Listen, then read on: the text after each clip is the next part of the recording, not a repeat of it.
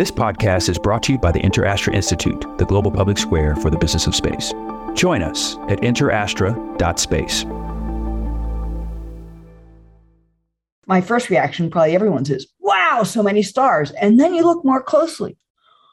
You go, oh my God, those little specks aren't stars. Every one of those little specks is a galaxy, is a Milky Way. I mean, thousands of them in this little piece of sky that you kind of always thought was empty. And that just sort of blows my mind. I am the only person to have walked in space and gone to the deepest point in the ocean. Hi, I'm Kathy Sullivan, and I'm an explorer. Exploring doesn't always have to involve going to some remote or exotic place. It simply requires your commitment to put curiosity into action. So join me on this podcast journey as I reflect on lessons learned from life so far and from my brilliant and ever inquisitive guests. We'll explore together in this very moment from right where you are. Spaceship not required. Welcome to Kathy Sullivan Explores. Before we take off, I have a gift for you. I believe that no matter where you are today, an active thirst for knowledge will help unlock your ability to live a life of meaning and happiness. So I'm sharing some lessons I've learned on my road less traveled. Over at KathySullivanExplores.com, You'll find my seven astronaut tips to improving your life on Earth. When you sign up, I'll send them to you and also make sure you're the first to discover future podcast episodes and learn more about exciting adventures ahead. Just head on over to KathySullivanExplores.com. In the November of 1990, I was 10, and for my birthday, my father had bought me a red telescope. There was a purpose about it no other toy had. With it came an inbuilt excitement about seeing faraway places that provoked dreams about what it was like to be an explorer in space. Looking back at the dates, it's no surprise telescopes were flying off the shelves of toy stores in London because a mere seven months earlier, NASA's telescope Hubble finally launched, captivating our attention, and Kathy Sullivan was one of the astronauts who helped put it there. My name is Toby Goodman, you may have heard my voice on episode 63 entitled, You Should Do a Podcast About That. As you all likely know, Kathy is no stranger to exploring new frontiers on land, at sea, and in space. And of course, she also has a unique perspective on space telescopes. With all the excitement about the images the James Webb Telescope is transmitting back to Earth, like so many full time Earth dwellers, I had no real sense of how all this came about. After I'd asked a few rookie level questions, Kathy suggested she shared her answers on this podcast. I started by asking her about the people behind the names of both Hubble and Webb and to help me get clear on the physical differences between each telescope.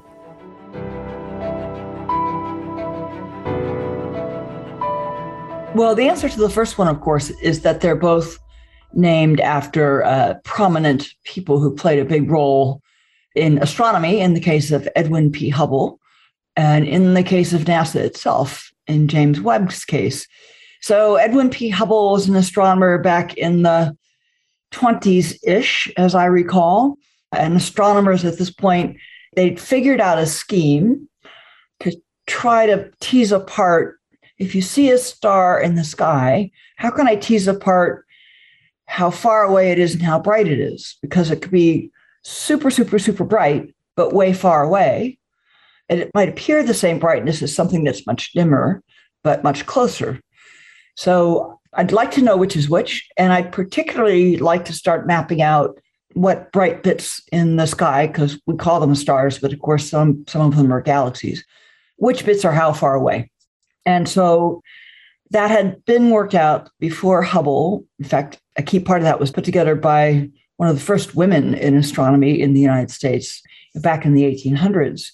And what Hubble did was use that standard set of measurements. It's called a standard candle. So I see how bright a star is in my telescope, and I now have a way to sort out, well, that one is is actually that far away and it's intrinsically this bright. It might look brighter or dimmer depending how close it is, but it's got some you know, it's like a light bulb has an intrinsic brightness, but it will look differently if you're near it or far it. So that had been figured out, and Hubble applied it to a certain kind of star called the Cepheid variables that they vary in brightness. It's like as if you're running the dimmer on a light up and down. And they do that with a very regular rhythm or period to them. And it turns out it's that period that helps you pull apart distance and brightness. He did that across lots of observations over many, many nights and sorted out which stars were how far away. And that he came up with a constant that helped describe how rapidly the universe must be expanding for this distribution of stars to exist. That's known to this day as the Hubble constant. So that was a big thing. And the Hubble Space Telescope was, you know, the first optical visual wavelengths like our eyes, big telescope to go up into space. So no clouds, no turbulence in the atmosphere, like really perfect conditions. And among other things, it would be able to make the observations that could make Hubble's first calculation of the Hubble constant much more precise. So that's how you know Hubble came to be named for Edwin Hubble because his contribution was huge. And James Webb was an early administrator of NASA, so head of the entire agency back in you know some of the very the agency's very crucial formative years in the Mercury Gemini Apollo time. A really quite revered figure, not just a bureaucrat, but a, a true engineer who also was very skilled at uh, working the ways of Washington and helping NASA get established as a young agency and grow and thrive. So it's a common and good thing, you know, to honor people who came before you who laid really important foundation stones that so much else has been built upon afterwards. And so we call them Hubble and Webb. And for size, Hubble has just one mirror, and it's 2.4 meters or about eight feet in diameter. The James Webb has one mirror, but it's a mosaic of 18 different mirrors. And each of those mirrors is shaped in a hexagon, not a circle. And each one of those is a meter diameter. So each of Webb's 18 mirrors is half the diameter of Hubble's entire mirror. So, you know, you can put six of those across and get a sense that the diameter of Webb's total mirror is on the order of six times the diameter of Hubble's mirror.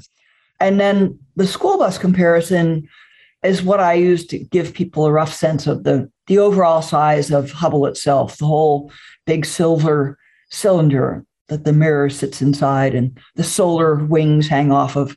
That's about what's the size of a school bus or for Toby as a Londoner, it's probably, if you cut the top off a double decked red London bus, it's probably about the size of the bottom half. Well, of either half, actually, but that gives you a rough idea.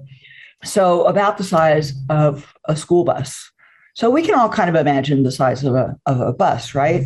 So, now imagine the size of a tennis court. Hubble's big mirror of 18 segments is mounted on top of a sunshade uh, so that the instruments inside can stay super, super cold.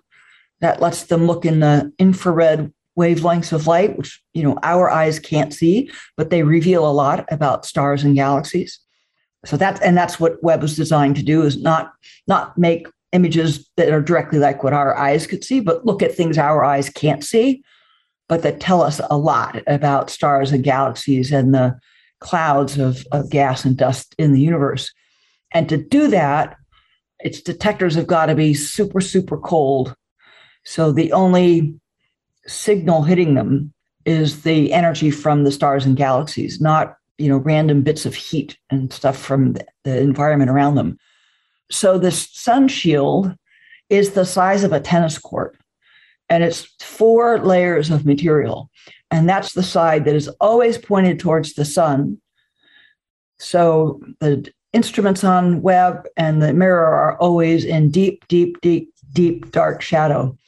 And once you get out of an atmosphere, one of the challenges of building a spacecraft is the side that's facing the direct sun is going to be heated up to hundreds of degrees. The direct sun is that intense, even at the distance we are from the sun. And flip side, in the shade and the shadow on the other side, it's going to get super cold. Yeah, and we all we all know this a little bit when a warm, very hot day outside and you step in a shadow, you instantly feel a nice degree of cooling just because the sun's not beating down on you. Well, you know, multiply that by a bunch for Webb, and that's what the sun shield is designed to do. So tell me about these images we've seen. We're speaking in July 2022. And we're just starting to see these incredible images coming from James Webb for the first time. And so I'm wondering what memories of your trips up to space and the work you've done on Hubble, what, what kind of memories have they brought back? And also what what are these images doing to you personally? You know, they're stopping people in their tracks who know nothing about space. Yeah. And I can see that. So tell me more about that. Well, they're stopping me in my tracks. I mean, I just I think it's just spectacular. And uh, it's one of the interesting threads of continuity to me uh, between Hubble and Webb. You know, Hubble had the good fortune to come along. If you think back to the big scheme of things, Hubble had the good fortune to come along really just as the internet was becoming a thing and and personal devices were becoming really small things you could carry around easily in your pocket. And all these images are digital. I mean, there, there's no film in any instrument aboard Hubble or Webb, right? These telescopes take quote unquote pictures, image is a better word. They take images the same way your cell phone does. It's just there's a detector chip inside your phone that you know has 12 million pixels in it and a little light hits each pixel and the, the computer easily lays all that out in a square and says whoa uh, look it's a picture except it's, you know it's an image well they both do it that way and so this stuff all comes down in digital form and can easily you know, be pushed out to millions and millions of people in an instant. I mean, can you imagine if Galileo had been able to take his very first glimpse of the heavens in 1610 and circulated around to however many millions of people lived on Earth at that time? In his case, he could draw a sketch of it and he could, you know, walk around with the sketch or, you know, mail it by courier to a few other people. Hubble's images hit millions of people all at once. And it's really, you could see astronomy flood into the popular imagination and media the way it had never done before. I mean, you can see U-Haul trucks, you know, self-rental moving trucks in the United States with a Hubble on the side of it. You see it on socks. You see images that Hubble produced on socks and children's lunch boxes. It's it's all over. It's fabulous. And so Webb is the next surfer to come along and, and ride that wave. And it is, of course, seeing, for all the reasons we just said, cold detectors and further out and looking in different wavelengths of light, it is seeing even further into the universe and further back in time than Hubble could do. And that's because its mirror is so much larger you know, when you push the button on your cell phone, you hear the little click and you you that's it, you've got the image. And we all know what happens if you try to take an image like in a room late in the evening and the click is not instant. You hear a click and then a click. You usually have to take that picture again because your hand moved in between. Hubble and Webb take very long exposures. They don't have jittery hands. They have very precise gyroscopes that keep them super, super stable. So they can point very, very accurately at a little tiny patch of the sky and then can hold their focus on that patch for a very long time. And that's important because there are actually not many photons or little bits of light coming from galaxies that are 10 light years away. So you've got to, you know, sit there and kind of think of it as letting your detector soak in that light for some fair while to collect enough photons to make an image. So, you know, what Webb does, like I said, there's no film. Many of these instruments have, you know, three different detector chips in them. So you get, you know, multiple, that adds the resolution, right? And they all have various filters, which is not like an Instagram filter where you've got a picture and you've, you, you add fake things to it by filtering, but more like if you put on sunglasses with red shaded lenses or green shaded lenses or blue shaded lenses, the lens in front of your eye will change what light gets to your retina and what you actually see. So that's what you're doing. And that lets you pick That's what lets scientists pick which part of the energy coming to them from this uh, sector of the sky, which part do they want to look at? And and they don't pick that you know randomly like we pick Instagram filters. They pick it because different wavelengths of light are fingerprints of different chemical elements or different features in a star or a galaxy. So it's a, a very informed choosing of which filters to use. If you want to get really understand how how much dust is out in this image, cosmic dust is in this image, you'd pick certain filters. If you want to see if there's you know hydrogen in that, how much hydrogen is is in that bright galaxy you're looking at, you would pick different filters. I only have wow as a reaction. and oh, by the way, oh, by the way, we can't see any of this light with our eyes. So how come we're seeing pictures? The scientists take the brightness that each detector pixel came up with, which is just the amount of infrared energy each one registered, and they lay a color scale over that so they can translate it into something we can appreciate. I mean, our eyes are the very best input sensor we have as humans. You know, if you're a really solid scientist, you could just look at the numbers or look at the spectrum and get a lot out of it. The rest of us peasants, we'll absorb and appreciate a lot more of it if you turn it into something that I'm built to recognize and appreciate. So they take they take light they actually measured in a spectrum we can't see, and they lay on top of it a color scale that fits what our eyes can do. And that's how they create these images that we're able to see and appreciate. That's not what they look like when they come up right. when they come off the telescope detector. So in your book, Handprints on Hubble, available at kathysullivanexplores.com.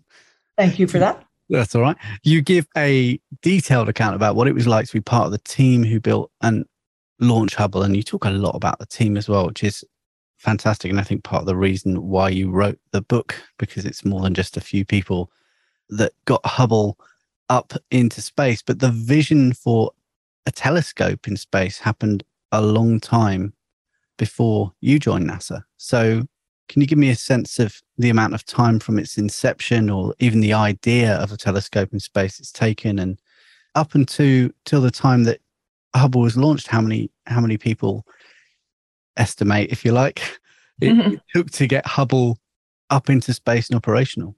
I had a lot of fun learning more about that story as I did the research for the book. I knew a few snippets of it.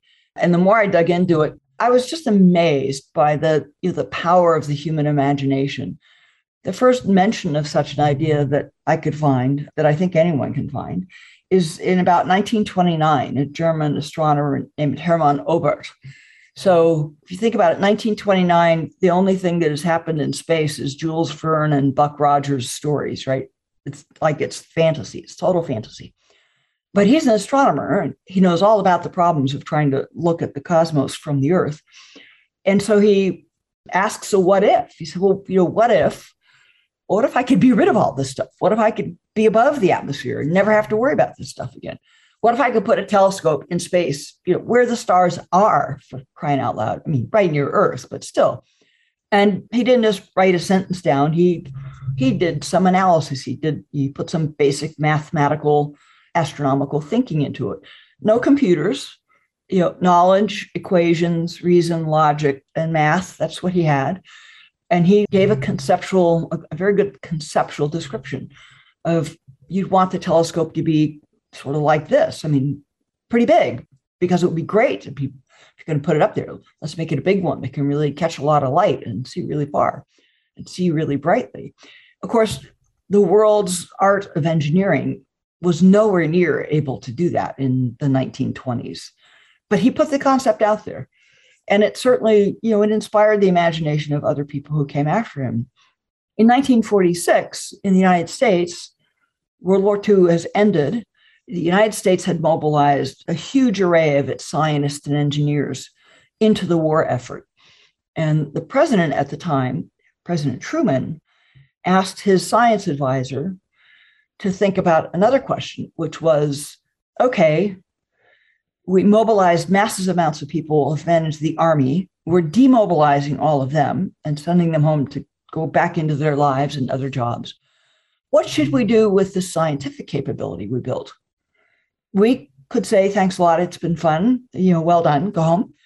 But should we do something else with it? I mean, with the war issue solved, are there other problems and challenges the country faces that perhaps we ought to redirect, keep the science enterprise? It would change some, but let's not send everybody home. Let's continue this national effort to have science drive advances for the benefit of the country. And if we did that, should we do that? And if we did, what kinds of problems should it tackle? And Vannevar Bush was this gentleman's name, and he wrote a renowned report called The Endless Frontier, which shaped the American science enterprise from that really that point on. It, it led to the foundation of our National Science Foundation, et cetera, et cetera. A Princeton astronomer named Lyman Spitzer, who was peripherally associated with the war effort and with Vannevar Bush, he suggested space and astronomy should be one of the things for scientific purposes should be one of the things that we continue on with. And bush invited him to write a paper about well what, what could we do there? And one of the prospects that spitzer mentions in his paper is we now you know rocketry is becoming a thing. And not, rocketry has not put anything into orbit yet not by a long shot but you can see you can see that if we continue developing it it will we will get to those speeds. We will be able to put people and objects into orbit. And a large telescope is one of the things we should consider putting into orbit. And Spitzer gets pretty precise. He, he does you know, wavelength calculations and says, look, it should be, I think he said a three meter mirror, which is a little more than 10 feet. It should be a three meter mirror. And he lays out, not a random choice, he lays out the because, the specific scientific things a telescope with that diameter would let you do. Well, again, the engineering is not quite there in 1946 when he writes this report. But as we now all know, it gets there in 1957 when the Soviets put Yuri Gagarin into orbit, and it keeps evolving forward. And so, you know, that's data point number two. The second bead on the string is Lyman Spitzer in 1946. Between 1946 and the mid 1960s, astronomers largely think this is a stupid idea. They are starting to put telescopes into orbit, but they're really small. They're like my telescope, my project, and I get it into orbit. What Spitzer had in mind was the equivalent of building an observatory on a mountaintop. Lots of astronomers can use it. It will stay there for a long time. You can pull out the electronics you had there for Toby's uh, studies and put in the ones Kathy needs over and over again. That's the kind of telescope we should put in orbit, an observatory. And so by the mid 60s, rocketry is far enough along, you know, many other fields of science and astronomy and optics and electronics have all advanced. Now the astronomers think, you know, that actually could be a good idea. There's now a lot of us that think it would be worth the, I mean, it's going to be a big cost. It's going to take a lot of money from other things in astronomy I would love to do. But that would be worth it, provided, provided, like that observatory on the mountaintop, you got to be able to maintain this thing so it keeps running. And you've got to be able to change out instruments and technology so it doesn't it doesn't get quickly dated. Maybe you put it on the mountaintop in 1950, but in, in 2000 or 2020, it should still be a really useful telescope. If you can make the one in space be like that, I would support that. And that's where the idea of where NASA really gets engaged, our National Academy of Sciences gets engaged. They endorse the idea of a large space telescope with the caveat that it has to be maintainable in orbit. Now, in the 1960s, when this notion of you got to be able to maintain it in orbit first comes around, most of what that means is we need someone to go change the film on the cameras because it's all still film cameras at that point.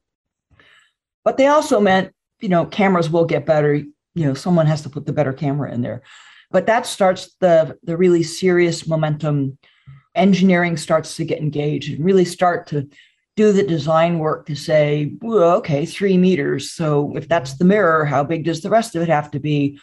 You know, how do you power it? What batteries, et cetera, et cetera, et cetera. So you could say 1965-ish is the very first start of what became Hubble. It took about a decade for the engineering to continue to get better and Congress to be convinced enough to give NASA permission to actually get serious about it and start designing and building something. So you know, very, very, very long road. Lots of people had to stay intrigued with the idea and bring it up periodically and argue its pros and cons periodically. And probably from the, I would say from the mid 60s onward, a few people, a small cadre of people in particular, were really the fierce advocates of it. Some were astronomers, some were astronomers who'd gone to Washington to be part of NASA's earliest astronomy program. And one of those is also revered. Nancy Grace Roman was NASA's first chief astronomer, and she is known pretty well by everybody as the mother of Hubble. She she was the champion all the way through. So you've joined NASA and in 1990? Yep, 1990 we took it to orbit. When did things start getting built and put together? You've got the design, you've got the sign off, all of that stuff. How how big's that team and and how long did that take you? Oh man, it would totally be an estimate. The, the significant engineering work and I think the green light to actually start bending metal, as we say in the business. I think that was around, I think that was about 1973, but they were doing prototypes and things for a long time. Right about 1978, yeah, that's right. 78, they got the for real green light. Go build this thing.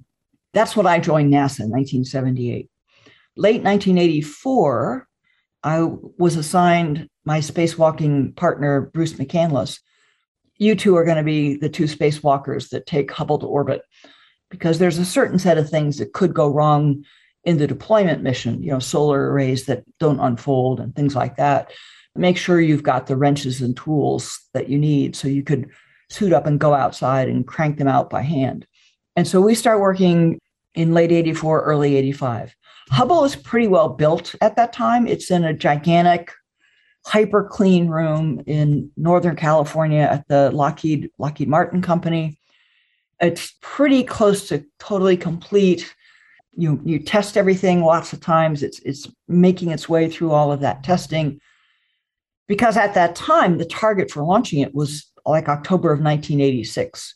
So we're assigned, you know, about two years before the flight to, to make sure all the spacewalking tools and equipment are, are ready and our just big discovery was yeah actually they're not like they're really not ready too much at all so 1985 to 1990 became a really really intense effort to come up with a tool and be sure we knew how to use it on basically every single thing on hubble that could be removed replaced repaired backed up in a manual way if the automatic mechanism didn't work. And Lockheed Martin had a huge throng of people working on it. NASA's Marshall Space Flight Center, which was sort of the home base for the project, they had a huge number of people working on it, a few people at NASA headquarters, and then lots of contractors and universities building the different instruments, assembling the different components that Lockheed is bringing together. It is surely in the thousands just in the years to get it to orbit. And I, you know, many thousands, I would guess. The flight, when we took it to orbit, I mean, just the team really very directly focused on our mission and the deployment of the telescope and you know, powering it up and getting it into initial operations. Johnson Space Center's got mission control running three shifts, you know, 24 7 through the mission. Marshall Space Flight Center is running 20, the Hubble project is running 24 7 the Hubble project at Lockheed is running 24 7. The telescope was being handed off to another one of NASA's centers, NASA Goddard. So they're running in parallel 24 7. And the science is going to be done out of yet another institute at the Johns Hopkins University. So, you know, the astronauts at Johnson Space Center and the engineers at Marshall are throwing a forward pass to the engineers at Goddard and the scientists at Hopkins. And that happens basically the moment we release the robotic arm from the shuttle. It's we're done, it's yours. Instant. We're done, it's yours. Be ready. Once upon a time, there was a very amusing series of commercials on the television in the United States where two Rolls Royces would pull up alongside each other on a motorway, freeway, and the windows, the passenger windows, would roll down in the back. And one gentleman would look across the gap to the other and say, Would you happen to have some Grey Poupon? and the second guy would hand a jar of mustard across, you know, at 65 miles an hour on a motorway, pass me the mustard. It's that kind of a handoff, right? At 17,500 miles an hour, would you happen to have a telescope? Yeah, here it is. It's yours. What I really took away from your book and one of the reasons why you were motivated to write it wasn't about your story. It was about the story of all of these other people and places and things that happened to to enable you to get to the point where you're part of this massive team. So thanks for sharing that. Yeah, I you know I kind of one of the greatest privileges of my life to have you know had a significant part, but in the big scheme of things, in another sense, almost a bit part. Look at that sweep of history. I mean, look at look at that legacy. Look look what you know. Look what I got to be a part of, and and not to, I mean, I think just being a spectator to it, as, as I am now with Webb, is pretty spectacular. But to be in it, to be a part of it, to be helping to make it happen, that's part of why I named the book Handprints on Hubble. Yes, there are actual handprints on Hubble from the astronauts that did the spacewalks and fixed it. I never did get to go outside and, and work on Hubble in a spacesuit, but I feel like I have a handprint or at least a fingerprint on Hubble because of the contribution I made along the way to even getting it to that point. And so did every one of the thousands of engineers. I, I wrote the book because the chapter of figuring out how to, we had to actually make this promise that we will fix it. We can fix it and keep it updated in orbit. That was a, a promise that had no, no substance to it, but it, we had to deliver on it. And so this team of engineers that did the creative designing and the building of the tools and the testing of the tools so that all those shuttle crews could go do those you know, spectacular repairs. They're like the hidden figures of the Hubble story. Their story had never been told. You know, you can't hide that had to be told. I mean, they their story and some of their names had to get into the historical record. And that's why I wrote the book. My life story is the oyster for carrying the hot sauce. the, and the other thing that this conversation is revealing to me and listening to you speak about the early days, you know, back in back in 1929, before you were part of it or, or knew anything about it. Before I was born. of course. the way that you speak about the, the journey of getting this telescope up into orbit shows me why you value creativity so much. Yeah. I'm just the big question, probably the biggest question I that drove my research was, well, when did this idea of maintaining it actually even start? And when I discovered that it started in the 60s, holy cow.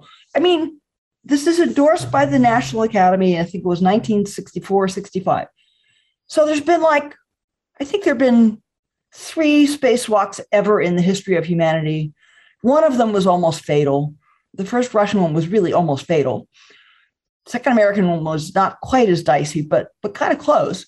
None of them have been longer than about 30 minutes. And you guys are nonchalantly saying that you're going to put a school bus in orbit and somebody in two, two people in big old spacesuits that don't even exist yet, by the way. Yeah, they're going to go out and like change the spark plugs on it. It's like, what daring imagination. Again, I, I didn't know until I met you. Hubble is this instrument that can be maintained, it can be upgraded how different a telescope is it today than when you first sent it up? So NASA promised the astronomers that Hubble would operate and stay state of the art for 15 years. It's now at 32 years. And not only it's still going strong, it's still doing you know fabulous astronomy. It's about a thousand times better telescope than it was when we put it up there. The mirror is the same. The computers have been upgraded all the instruments have been swapped multiple times. So just like I'm on an iPhone 13, count how many iterations better it is than the one I got in whenever I first got one. We've done that to the the detectors, the cameras on Hubble. The solar arrays are like produce 20% more power, but they're 30% smaller. So reliability, stability, performance, all have been radically improved. And electronic units on Hubble there's one in particular that's like the it's like the central nervous system of Hubble for the electrical system. Everything goes through there. When we're getting ready to prepare Hubble for launch, everything we heard from the engineers is that's not replaceable. It can't ever be replaced. We bolted it in there knowing it would never be replaced or taken out.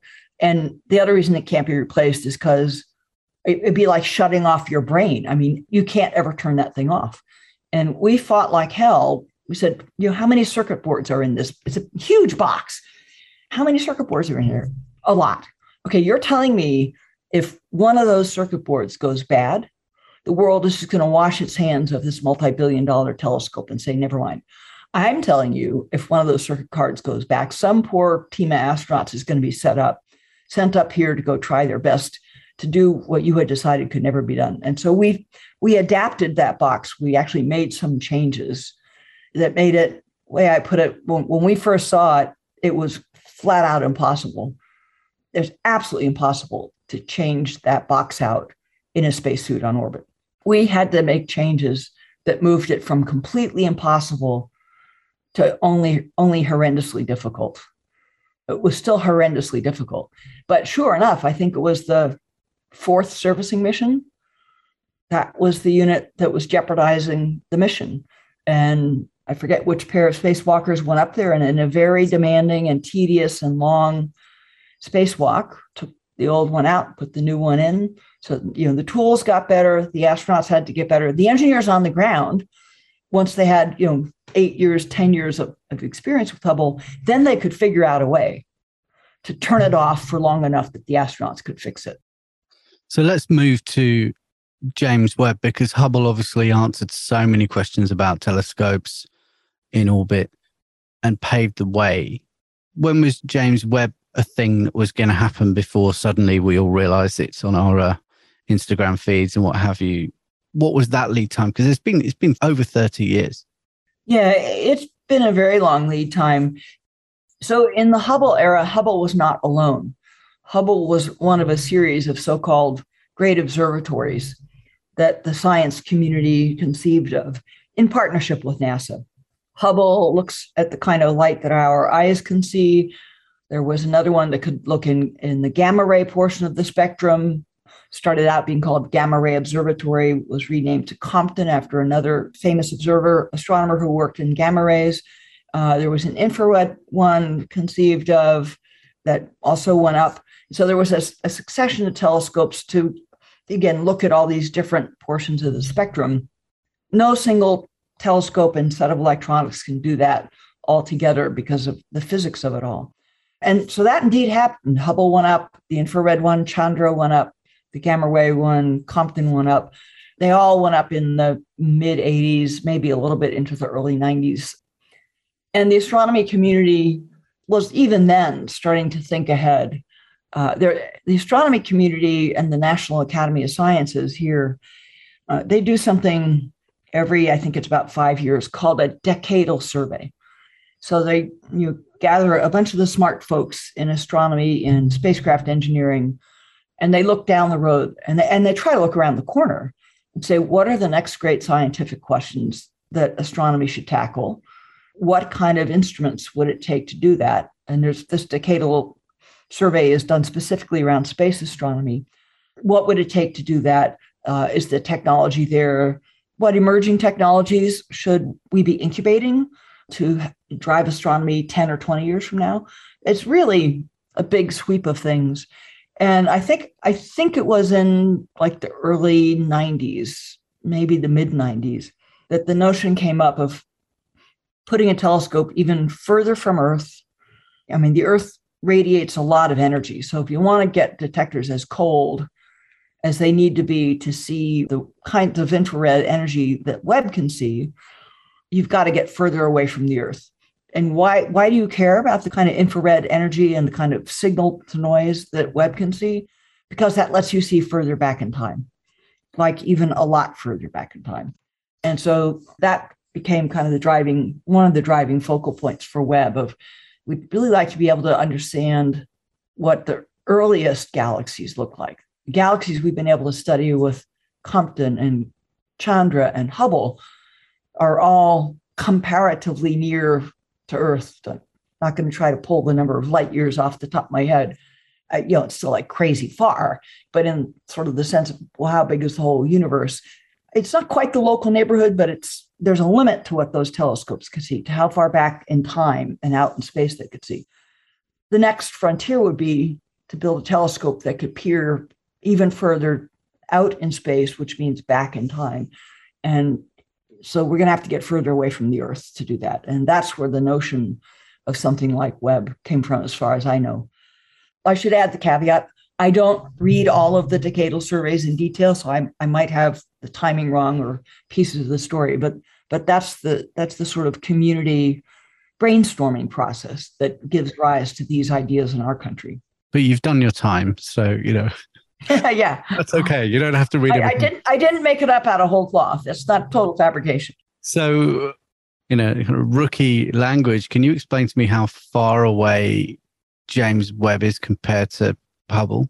You know, in driving miles. Oh yeah, Hubble is 270 ish well, let's round it up. Hubble's 300 driving miles above the Earth. The Webb is a million miles away from the Earth. A long way. That's a long way. That's that's uh, a long way. That's more air miles than most people. Yeah. Through. So then clearly you can't pop up there and fix it. Yeah, that's right. So what are the risks that it becomes a very expensive broken telescope that you can't get to, or can you get to it with things other than astronauts? Yeah, I mean, you could certainly send a robotic probe out there to get near to it, but it's not designed, let me say, from a packaging point of view, to be able to get at the bits that you might need to repair or replace or upgrade. So the, the risks are there are principally two risks.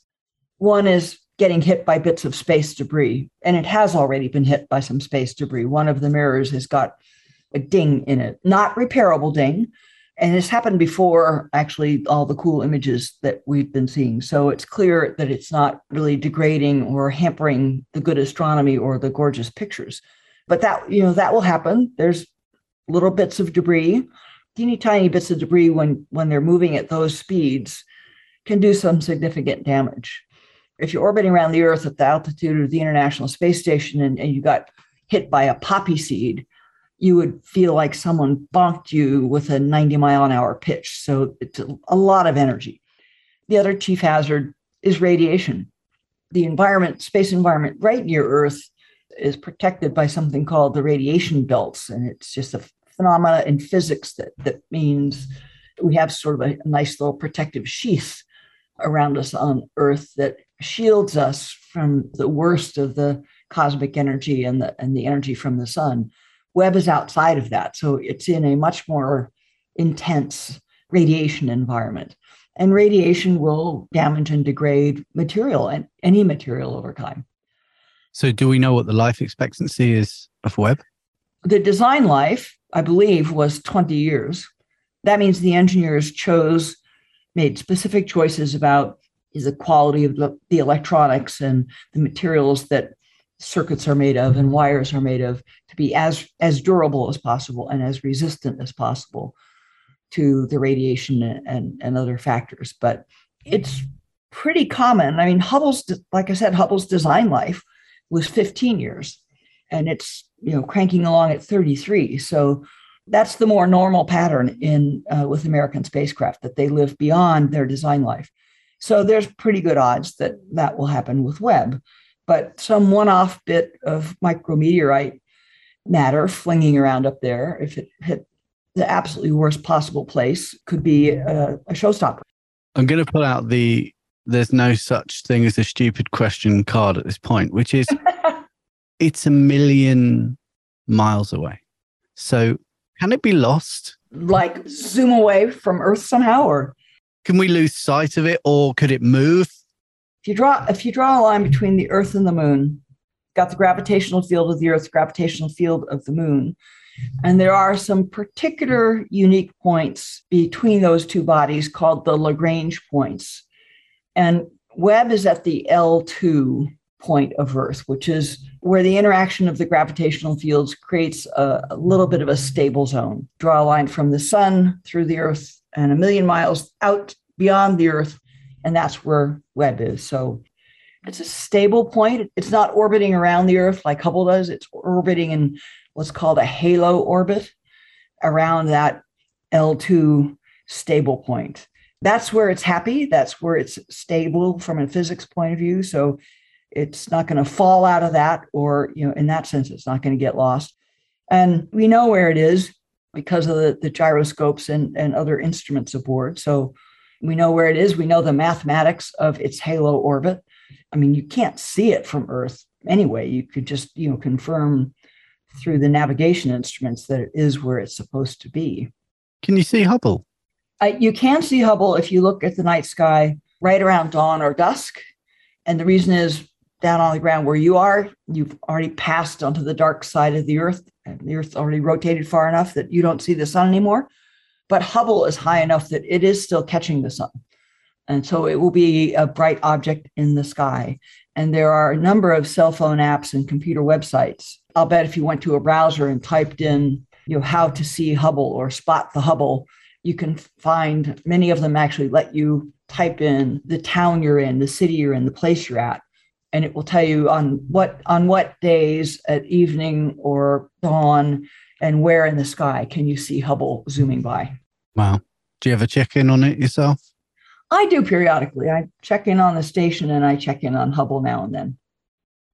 You know, we have this new, shiny, amazing James Webb telescope that's doing new things, that's impressing us through our social media feeds, which we didn't have when Hubble went up. Does James Webb take over any jobs that Hubble has been doing? Yeah, it really doesn't. It's like putting a different player out on the football field. Again, Hubble largely looks at the sky in the same wavelengths of light of light that our eyes see. It can see a little bit into what's called the near infrared, a little bit like night vision goggles. But Webb sees in a much wider range of the infrared spectrum and does not take in visible light at all. So Webb is doing very different things than Hubble. And the simple way, being a geologist, not an astronomer, the simple way that I think about it is Hubble's largely going to be looking around and helping us understand our universe within, I think that I think it's limited to something like eight billion light years. And Webb is looking from there even further, further back. So Hubble's looking at basically modern day galaxies or, you know, galaxies of today and uh, not very, not way back into time. And Webb can see way back into much earlier into the universe when you're just seeing the sort of incipient galaxy formation. So, very different questions about very different periods in the history of the solar system. So, Hubble in 2016 broke the cosmic distance record by observing a galaxy 13.4 billion light years away. So that's not exactly the near the near neighborhood, is it? Um, James Webb will be able to see about nine times further than Hubble. okay, that's quite it's, far, isn't it? So, you know, I'll I'll look around the house and you look at the mountaintop. And the other interesting thing that I discovered recently through a uh, program that one of my kids was watching was that people are pitching to use Hubble for their own projects and that's yeah. how it's used. So, first of all, A, that's incredible. And I don't know if you know much about that process. And B, is that the same for James Webb or are NASA keeping it for themselves for the moment? NASA has not kept either of these to themselves from the very beginning. So, the, the Space Telescope Science Institute at Johns Hopkins University, or it's housed at Johns Hopkins University in Baltimore, it's a time, think of it as a time sharing institute. At the beginning of Hubble, the teams of scientists that were with the program from the beginning and helped formulate, pull the program together and formulate it and built the first instruments, proposed the first studies. For a period of time, they got some guaranteed amount of observing time. And some of those were European because the European Space Agency countries contributed. Uh, I think they got 20% of the time. That was in proportion to the the expertise and the um, hardware they contributed to Hubble. And then over time, the um, time sharing has widened to basically take in anyone who wants to propose an experiment, an observation that makes good use of Hubble's time. And there's a review panel that you know takes all those in and uh, considers them and, and tries to decide what's the best use. Telescope time is precious. This is all this is all just the same as on a mountaintop observatory, by the way. Time on the telescope is precious. Which bit of science is the absolute best use of the telescope, and how you know reliable is the performance of the team that's proposing it, especially if you know, there's some new computation or some new technique that they're using. So that's been going on for 30 years with Hubble. And I think what you're referring to is, and I don't I don't know when this started, that even amateur astronomers, so you don't have to be affiliated with the university. And there are some really superbly skilled so-called amateur astronomers. I don't think they're really amateur at all, but that just really means that not university professors. But my understanding is that they can also now submit a proposal to tell the team that controls Hubble, you know, have it do this for me.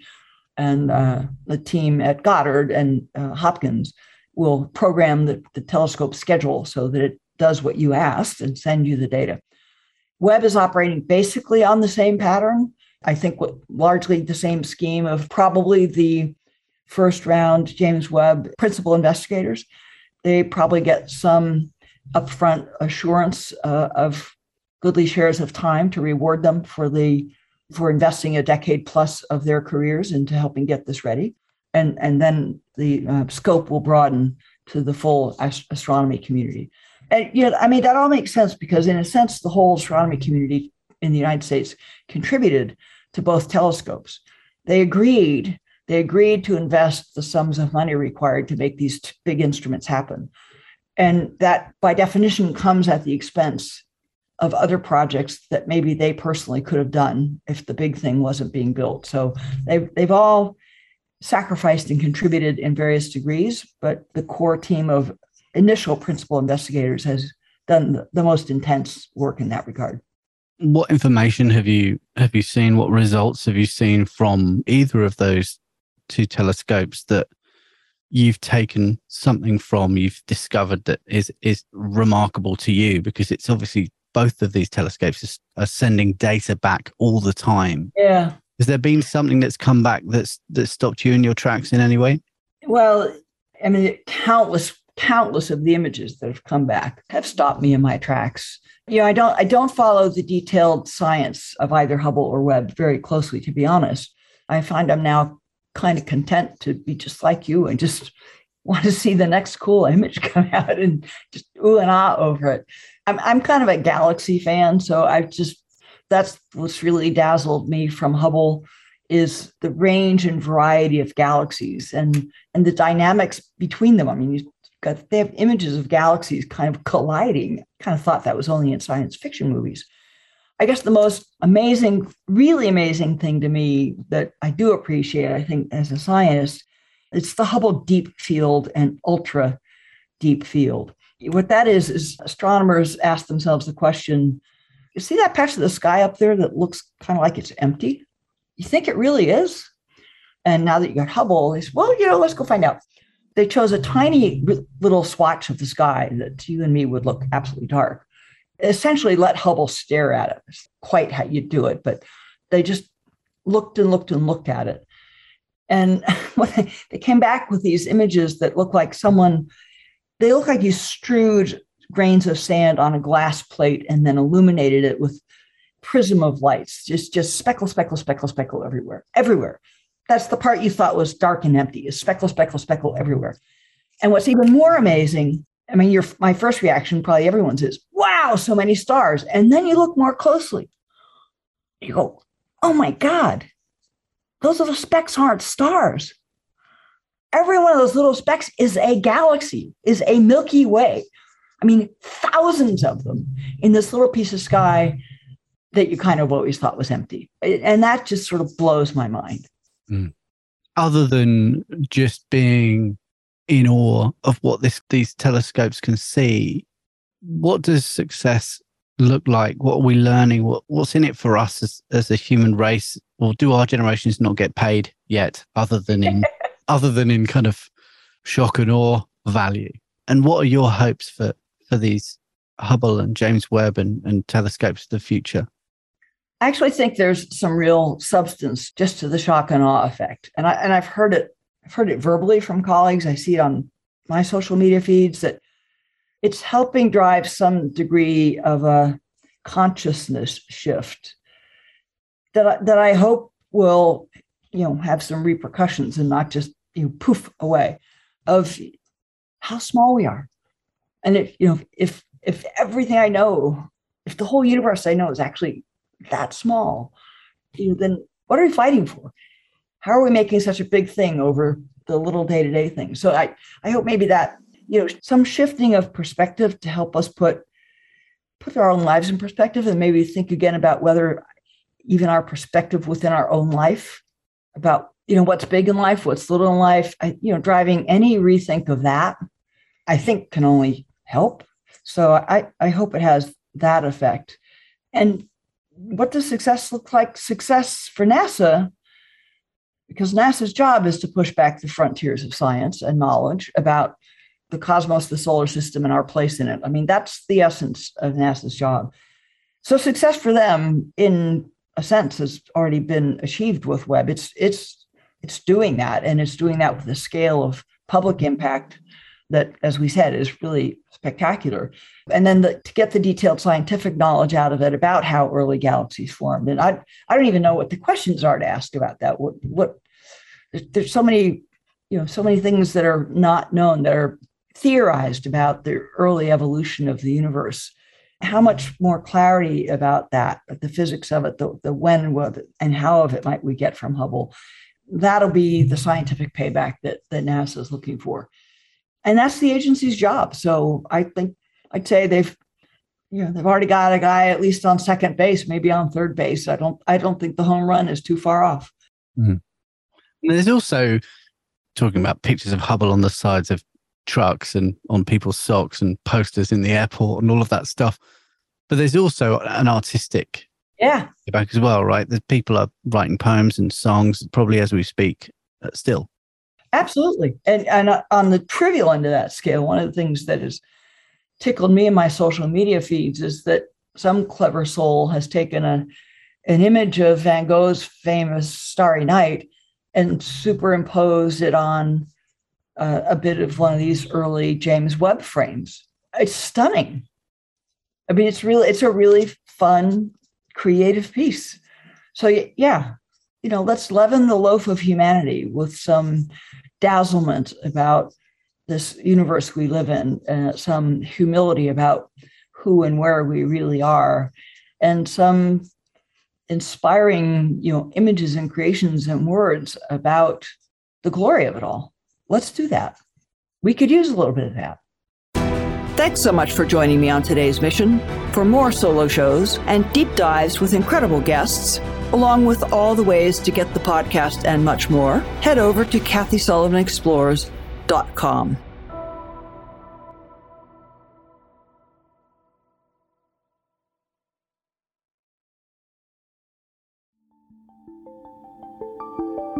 This podcast is brought to you by the InterAstra Institute. New episodes are available on Spotify, Apple Music, and most everywhere podcasts are found. To be the first to know when the next episode drops, head over to interastra.space.